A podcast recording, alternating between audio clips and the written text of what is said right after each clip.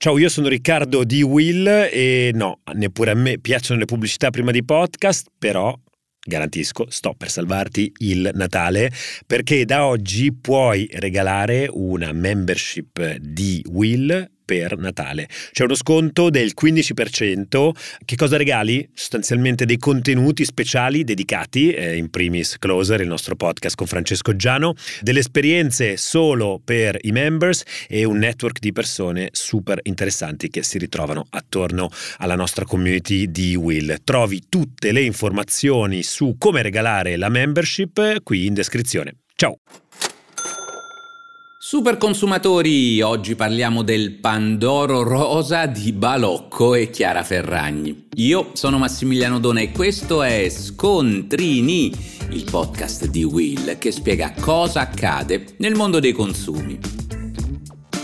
Proprio un anno fa erano divampate le polemiche sull'operazione commerciale lanciata da Balocco insieme alla regina delle influencer, Chiara Ferragni. Già allora alcuni avevano notato qualcosa di strano in una iniziativa commerciale che prometteva un solenne impegno per una giusta causa, raccogliere fondi per una struttura sanitaria. Peccato che alla domanda di trasparenza, quanta parte del ricavato sarà effettivamente donato, con quali modalità, le risposte erano state ambigue e imbarazzate già all'epoca. Di lì ai giorni nostri il passo è breve, perché arriva proprio in questi giorni la decisione dell'autorità garante della concorrenza e del mercato che stabilisce a carico del produttore dolciario e della nota influencer una sanzione complessivamente da 1.495.000 euro, dovuti per scarsa trasparenza nei confronti dei consumatori.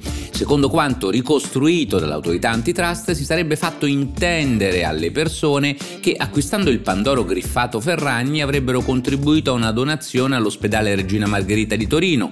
Tuttavia la donazione di 50.000 euro era già stata effettuata dalla sola Balocco mesi prima. Insomma, dai post di Chiara Ferragni e soprattutto dal materiale promozionale che accompagnava il Pandoro, non era affatto evidente che l'importo della donazione A era stabilito in misura fissa e non correlato alle vendite, B la donazione l'operazione stessa era stata effettuata solo da Balocco e non da Chiara Ferragni. In una prima fase l'imprenditrice ha replicato all'antitrust annunciando, come si fa sempre in questi casi, la volontà di impugnare la sentenza, ma poi davanti a qualche migliaio di follower che ha cominciato ad abbandonare la sua pagina e quella delle aziende collegate, dopo qualche giorno di silenzio è tornata a parlare dello scandalo, questa volta mettendoci la faccia in un video dal tono dimesso e visibilmente commossa. Ha chiesto scusa affermando di voler rimediare non solo con una donazione di un milione di euro, ma anche impegnandosi per il futuro a tenere separate le operazioni commerciali dalle iniziative benefiche. Ora, a mio avviso, del video di scuse di Chiara Ferragni restano due cose e non mi riferisco né al setting studiato a puntino per accompagnare il pentimento né alla voce rotta dalla commozione, aspetti sui quali si stanno già esercitando i molti esperti di comunicazione che affidano ai social il loro pensiero.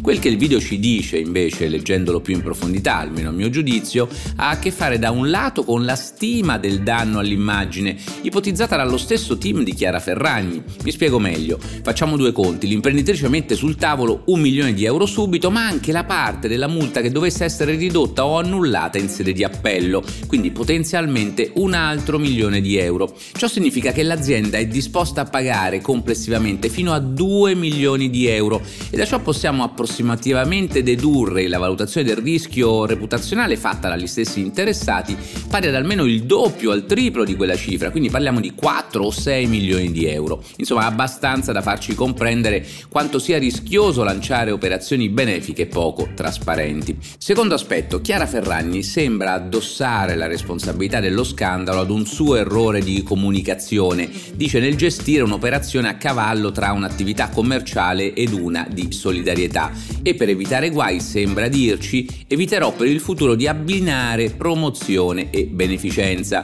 Ma qui il messaggio rischia di andare a ledere l'immagine dell'intero sistema della solidarietà, su cui fanno affidamento moltissimi progetti sociali, sanitari, educativi, culturali, ma che magari hanno uno sfondo imprenditoriale. E allora bisogna fare un po' di attenzione perché la diffidenza di chi è invitato a donare per una causa è sempre molto alta e casi come questo rischiano di minarla definitivamente. Ed è davvero davvero un peccato considerata l'importanza che la beneficenza ha per il nostro paese, dove la generosità dei nostri concittadini spesso ha saputo fare la differenza. Quel che ci insegna la vicenda del Pandoro di Chiara Ferragni è che non dobbiamo diffidare delle operazioni di beneficenza, così tu cur in generale, bensì dobbiamo imparare, anche come consumatori, a pretendere maggiore chiarezza quando ce ne viene proposta qualcuna. Quanto di quello che io sto pagando per un prodotto andrà poi al progetto di beneficenza?